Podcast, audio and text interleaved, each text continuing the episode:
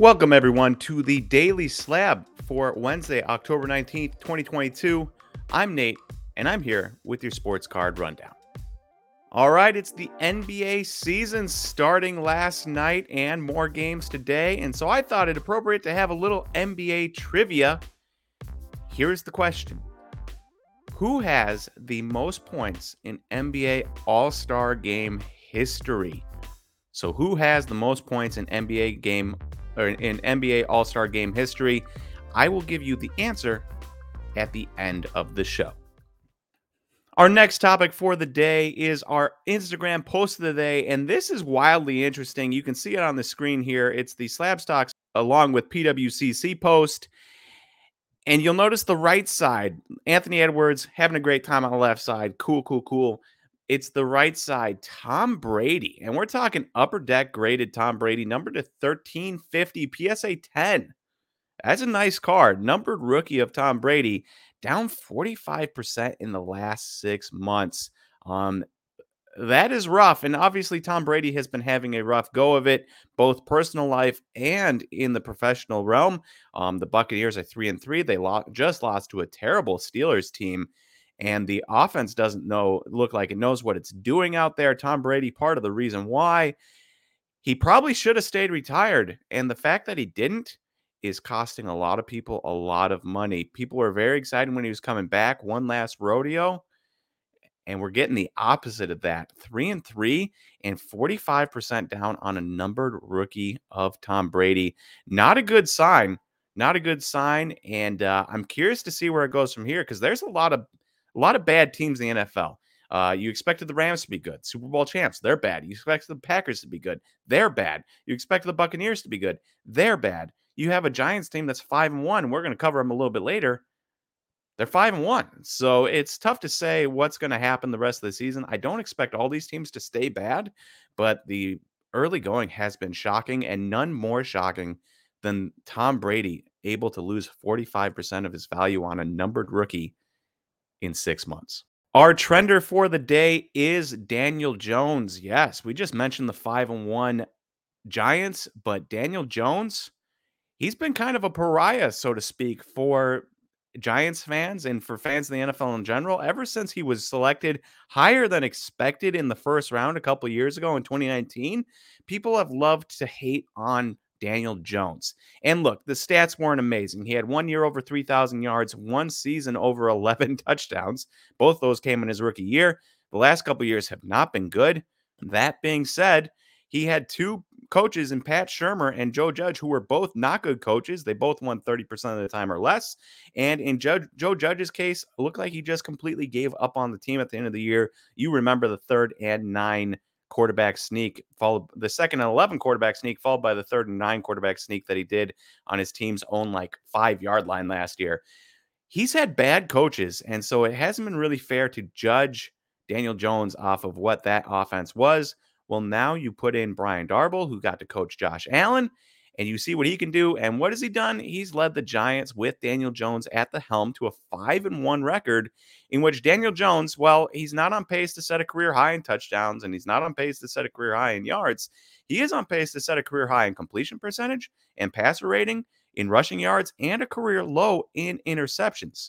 And so while Daniel Jones still might not be quote unquote the guy in New York, he is doing enough to make sure that he's not the problem, the reason they're losing. And that is a pretty good sign for Daniel Jones and his market. And you can see here that his, his 2019 Prizm Silver PSA 9 has jumped up in price in the last three months 56%. It's gone from $32 to $50 currently, that $50 sale on October 17th. And where it goes from here will be interesting because obviously they're five and one, and you're probably kind of thinking to yourself, ah, the Giants are probably just getting a little bit lucky, except that their next three games are against the Jaguars, the Seahawks, and the Texans. They should probably beat the Jaguars and they should probably beat the Texans. So they could be seven and two if they lose to the Seahawks, who are actually surprising in themselves with Geno Smith. But I could also easily see them being eight and one going into week 10 of the season. And if the Giants are eight and one week 10 with Daniel Jones as their starting quarterback, I don't think that this card is going to be sitting at $50 much longer.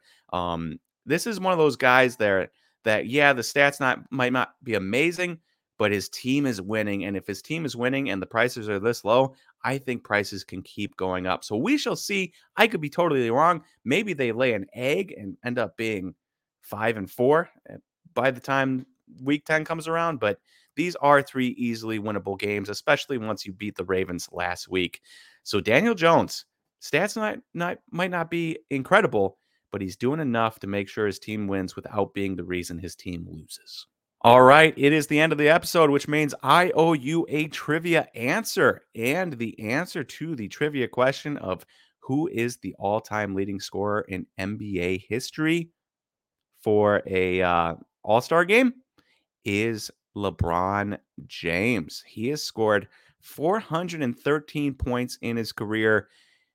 Pretty incredible right there. Um, he has played a lot of All Star games to score an extra 413 points in his career. I know it doesn't count, but it is pretty fun. And as for LeBron James himself, well, his card is on the move. I grabbed his 2003 Topps Rookie Matrix triple rookie card of Dwyane Wade, Carmelo Anthony, and LeBron James. And it's kind of interesting because you can see his two year graph here and it's actually up 4% in the last two years, a $100 change there. Obviously, that's not amazing, a 4% rise in two years, like you haven't made money.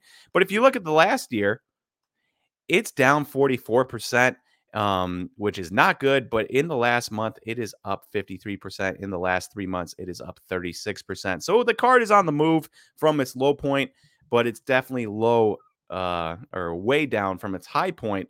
But within the last two years, it is at least up 4%.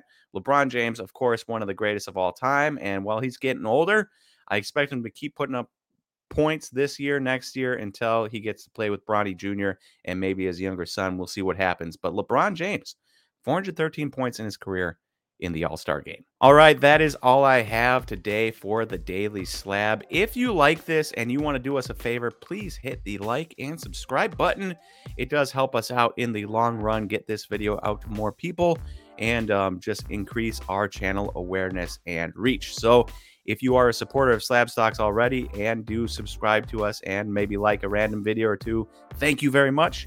And if you haven't, but you do like this video, please give it a like and subscribe. And if you don't like it, let us know why you don't like it, how we can change. Um, other than that, thank you everyone for listening to today's Daily Slab, and I will talk to you guys tomorrow on Thursday for the next Daily Slab.